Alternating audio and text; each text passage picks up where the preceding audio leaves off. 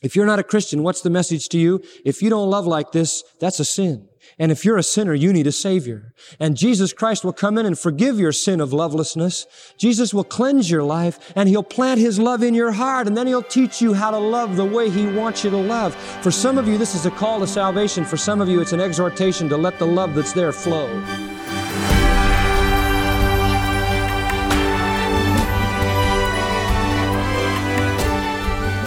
Welcome to Grace to You with John MacArthur. I'm your host, Phil Johnson. As thoughts turn next week to flowers and greeting cards and heart shaped boxes of candy, it's fitting to consider a question asked through the ages What is love? John MacArthur looks at that issue from a distinctly biblical perspective as his series Love No Matter What continues today.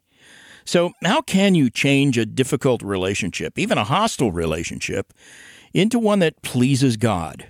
The answer lies in the principles John MacArthur's outlining in this study. So turn now to Matthew chapter 5 for some compelling truth about your responsibility to show love for your enemies. And here's John with the lesson. With your Bibles, I want you to look at Matthew chapter 5, verses 43 to 48. Matthew 5, 43 to 48. In verses 44 to 48, we have the teaching of Jesus in response to the tradition of the Jews. The tradition of the Jews, love your neighbor and hate your enemy. The teaching of Jesus, quite different. As we go through this passage, there are five points that I want you to see as we move.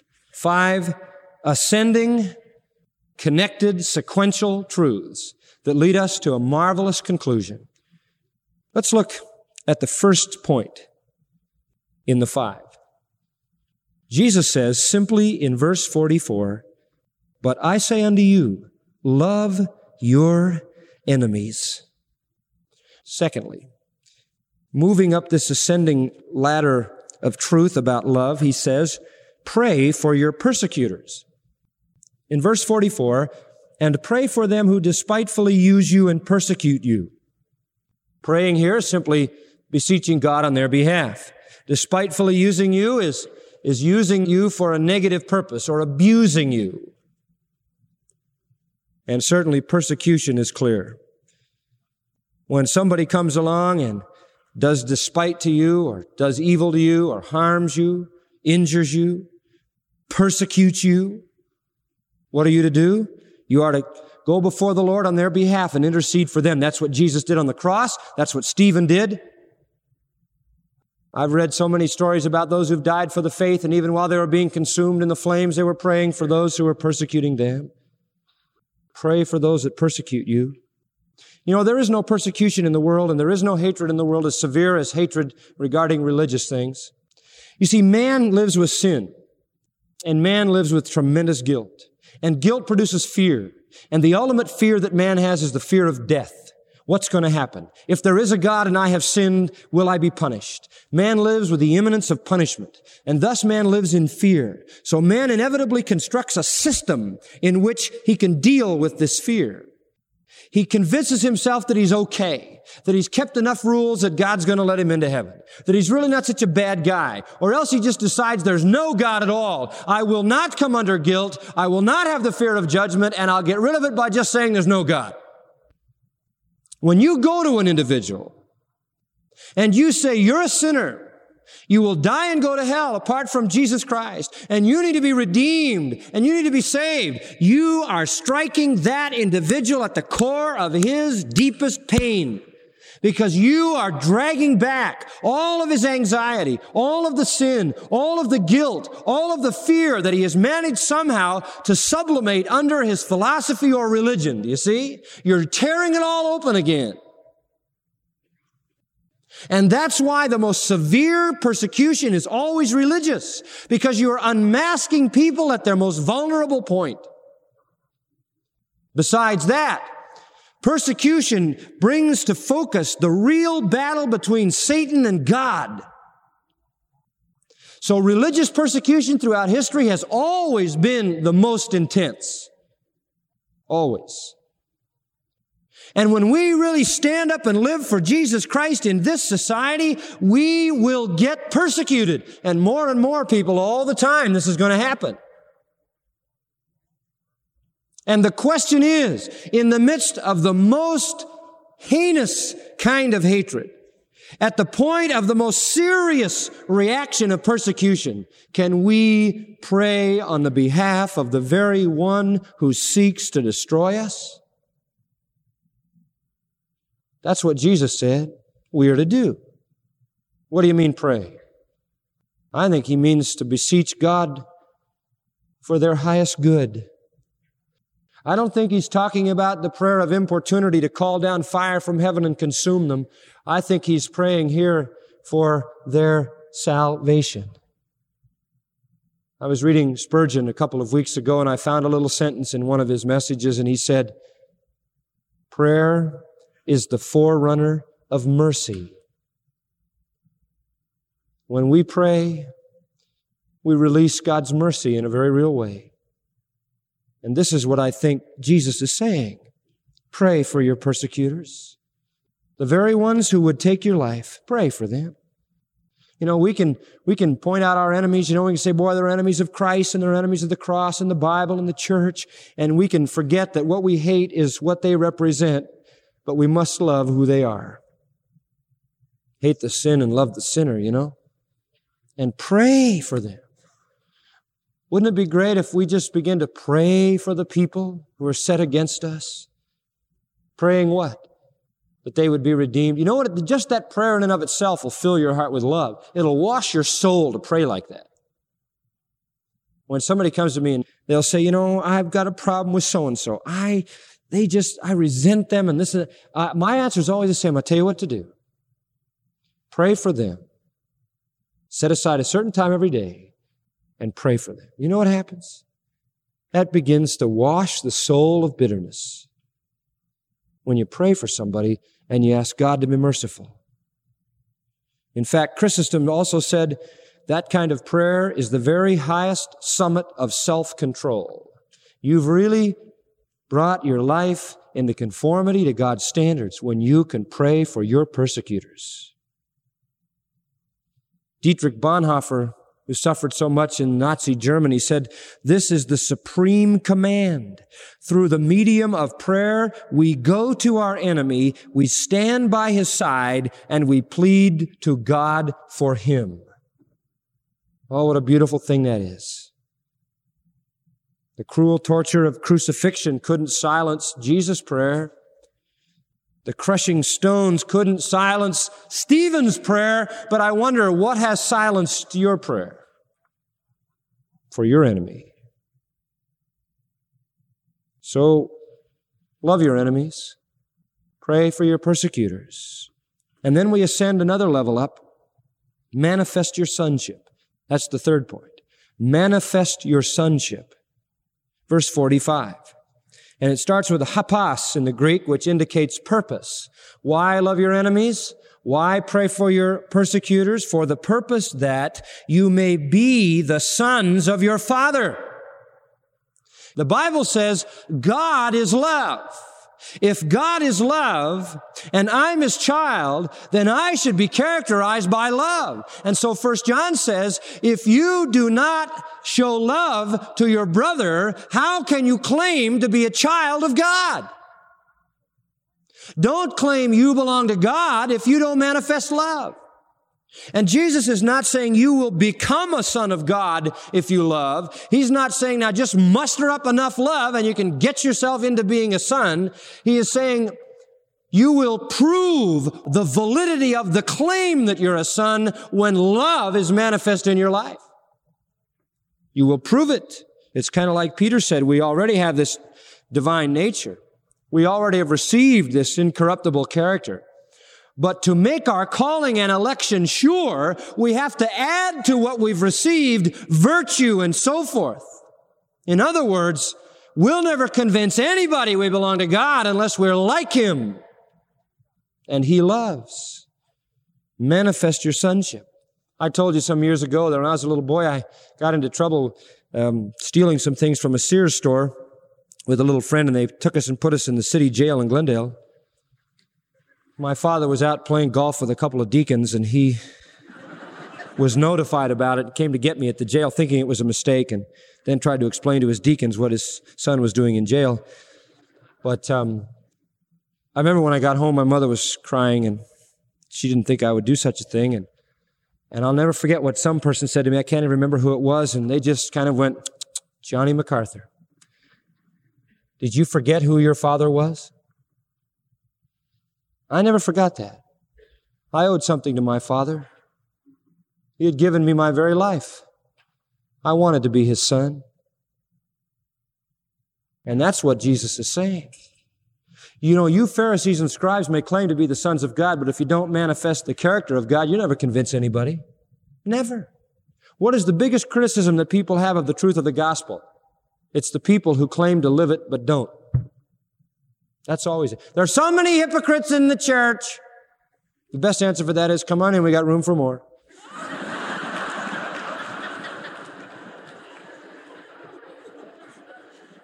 But, but it's true that the biggest detriment to Christianity is Christians. I mean, we just don't live up to the standard that we ourselves ascribe to. So that's the problem. Manifest your sonship. Let it become a settled fact. Prove it. You know, there are people who are Christians, but you never know it because they don't love like this.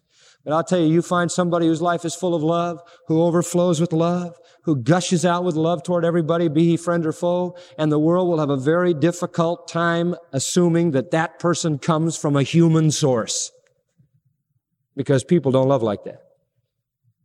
And that's exactly what the Lord goes on to say in this verse.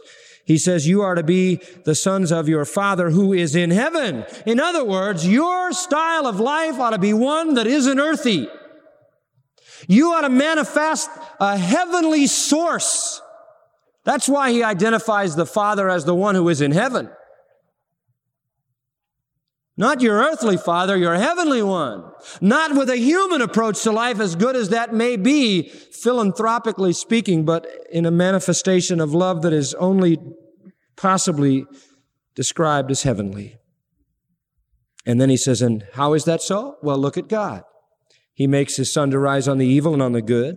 He sends rain on the just and on the unjust. First, he talks about the evil and the good, and then he inverts it and talks about the just and the unjust. And he switches those two back and forth. The evil come first one time and the good come first the next time in order that you might see the point here is impartiality. He inverts the order just to show you what he's saying is God loves everybody. When the sun comes up and shines in its beauty and spreads its warmth, it's, it's for everybody. And when the rain falls, it's for everybody. And the sun comes up and gives light and it grows your grass and it grows my grass and it grows the grass of the people on our block who don't know that God even exists and couldn't care less. Why? Because God is good and God is indiscriminate in his benevolence. This is what Calvin called common grace common grace. Divine love and providence touches everybody. And this is what he's saying. Look, be like your father. Let your love be so indiscriminate that your sun shines on everybody and your rain falls on the just and the unjust. Then it'll be obvious that you belong to your father.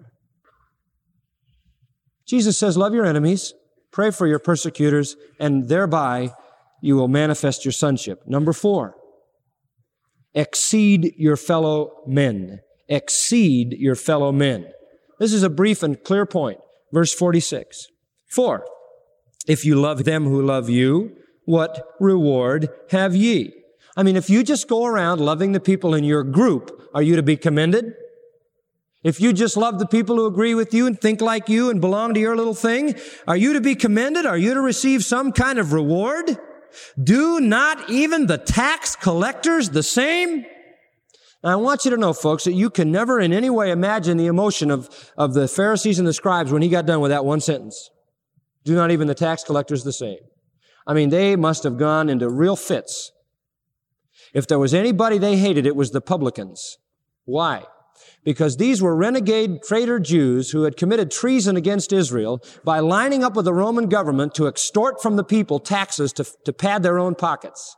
They had become the pawns of the Romans who wanted to, literally, a Roman citizen would buy a certain territory in the Roman Empire, and he would have the rights to exact the taxes out of that territory. Then he would hire renegade, rabble-rouser Jews who wanted only money and thought nothing of their people, and those Jews would then collect the tax. They had to get a certain amount for this guy, and all the rest they could skim off for themselves. They became despised, despicable. In fact, you read Matthew, you read Mark, you read Luke, and you will find again and again and again the despised character character of the publicans or tax collectors defined in those passages. Now he says to them, look, if you love them who love you, what reward have you? You just love the people with your own pride and your own prejudice and your own narrow little thing. You're no better than traitors and renegades and publicans because they love their group too. In other words, you don't prove you belong in my kingdom. They thought, you know, we have love. Why? We love the people in our group. He says, yeah, well, that's great. So do the worst people in the human race. They do that. They love each other. Murderers have something in common. So do thieves and robbers and adulterers and extortioners and whatever. You know, it's interesting to me and just doing some reading about the criminal mind. Some people can't wait to get back in prison because that's where their element is. You know that? One of the major reasons that people commit crimes again and again is because they're more at home in the jail than they are on the outside because that's their people. They, they, they love those people. You're no better than that, he says. If all you can do is love the people in your group. If you think that was a blow, the next one was even worse. And he says in verse 47, if you greet your brethren only, what do you more than others? Don't even the Gentiles do that? If all you can do is warmly embrace, the word greet having to do with a warm embrace with the kiss as it was done in the East. If, if you only have a warm and affectionate embrace for your brothers, you're no better than a Gentile. Now folks, there's only one thing worse than a tax collector. What was that? A Gentile. And when Jesus, and I mean, Jesus didn't pull any punches. When he told them they were no better than tax collectors and Gentiles, he was really getting them where they hurt. Some kind of religion you've got, he says. You're no better. Look at the statement in the middle of verse 47. I just love this statement. What do ye more than others? What makes you different? If you don't exceed the human standard, you're no different. Why should you be rewarded for being like everybody else? Why should God reserve His kingdom for you? Why should God reserve His crowns for you? Why should God pour out His blessings on you? You're no better than anybody else. And this is a devastating statement, folks. He's saying that religious people are no better than heathen people.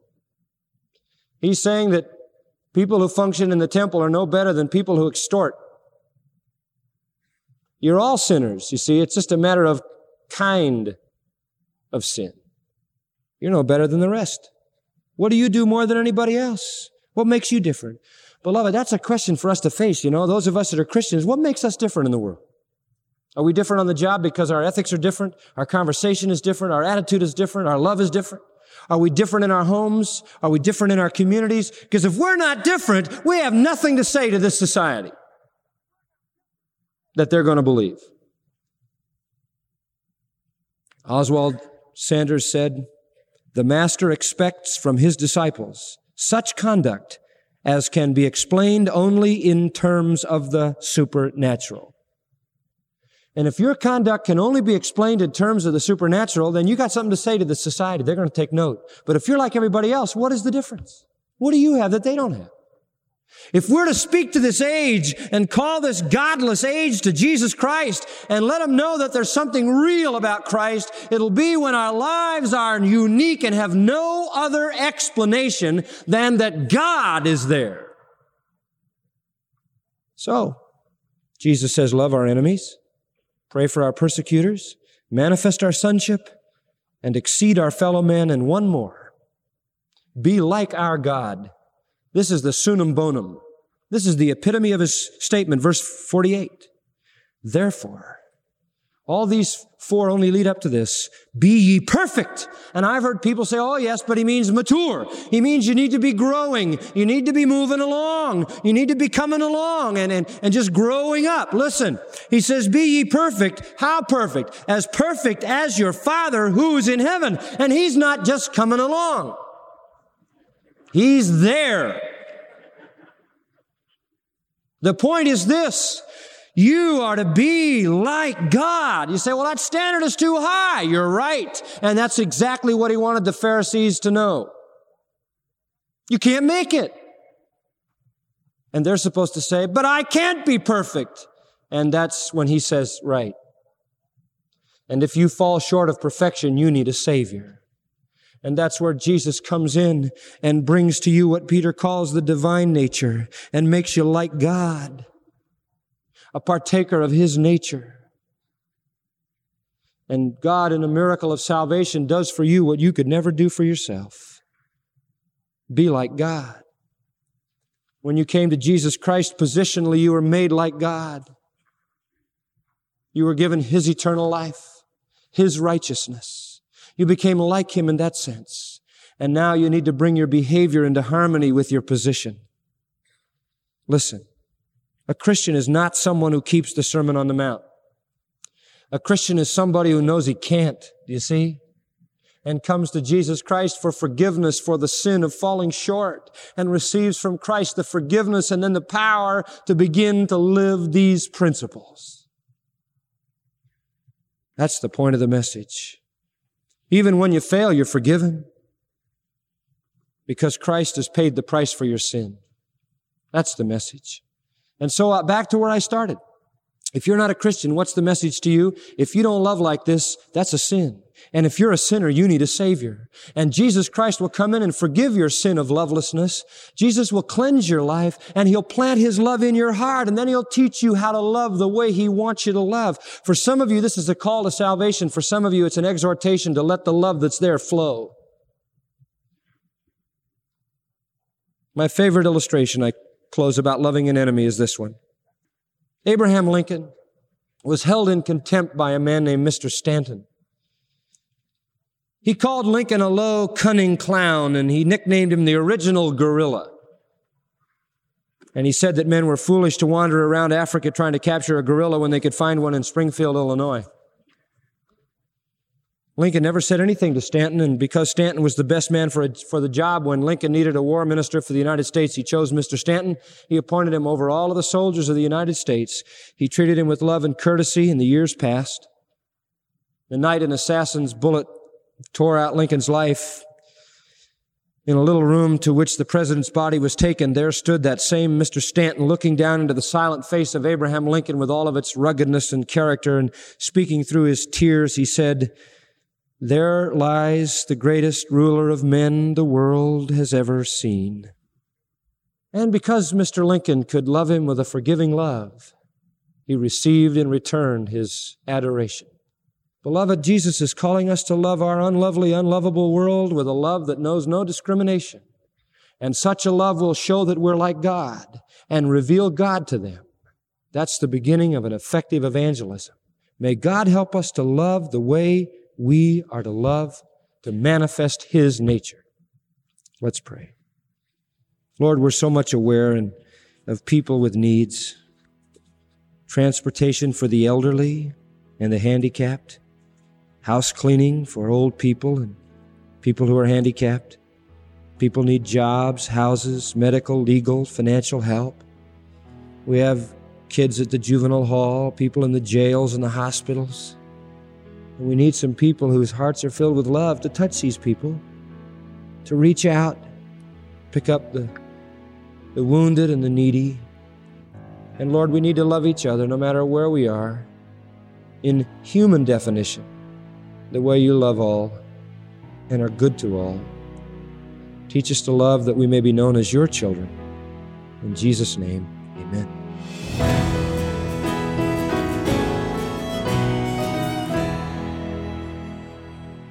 That's Grace to You with John MacArthur, Chancellor of the Masters University and Seminary. His current series is titled Love No Matter What. To paraphrase one of John's points, if you love only the people who agree with you and think like you and belong to your group, how is that praiseworthy? And so, with that in mind, John, let me ask what should it look like for Christians to show love to people, especially people in the church, who may have differing views on cultural trends and social causes and politics and so on? What does demonstrating love, no matter what, mean in those situations? Well, I think it's the same in any situation. Uh, love is not uh, sort of a private emotion. I mean, there's there's really no value to another person in you feeling loving. Hmm. I mean, it's nice if you feel that way because you won't be bitter. But you don't transmit anything of that love to a person by just how you feel about the person. What you do if you want to demonstrate that love to someone is very simple. You serve them. Hmm. So, demonstrating love to a person is finding ways that you can express your affection, uh, express your appreciation, uh, do something for them that will benefit them, that will bless them, that will encourage them, and, and that's how you serve them. A way I think that is pretty common is to write a letter to someone, um, send them an email, and just assure them of your concern for them and your love for them. And uh, I think that's a very disarming thing to do to people who um, are sort of cultivating a bad attitude toward toward you. And when you respond by doing the very opposite thing, you're, the Bible calls it heaping coals of fire on someone's head. You're making them feel terribly guilty. So yeah, I don't, think it's very difficult to answer that question. I think loving people only has meaning if it gets beyond how we feel about them. And it really doesn't matter how we feel about them either. It's when you express service to them in a meaningful way that conveys love and conveys the idea that I want to contribute to your life. I want to affirm you. I want to be a blessing to you no matter how you think about me. Yeah, thank you, John. And friend, just know that our current study is all about helping you cultivate the extraordinary love that John has just described. I encourage you really to dig into this material. The transcripts are great for that. You can download them for free today. You'll find the transcripts for all seven sermons from Love No Matter What at our website, gty.org. Of course, the MP3s are also available free of charge. Just download them at gty.org and you can listen to them at your own pace. And if a CD album is better for you, you can order that when you call 855 GRACE. That's our toll free number, 800 554 7223.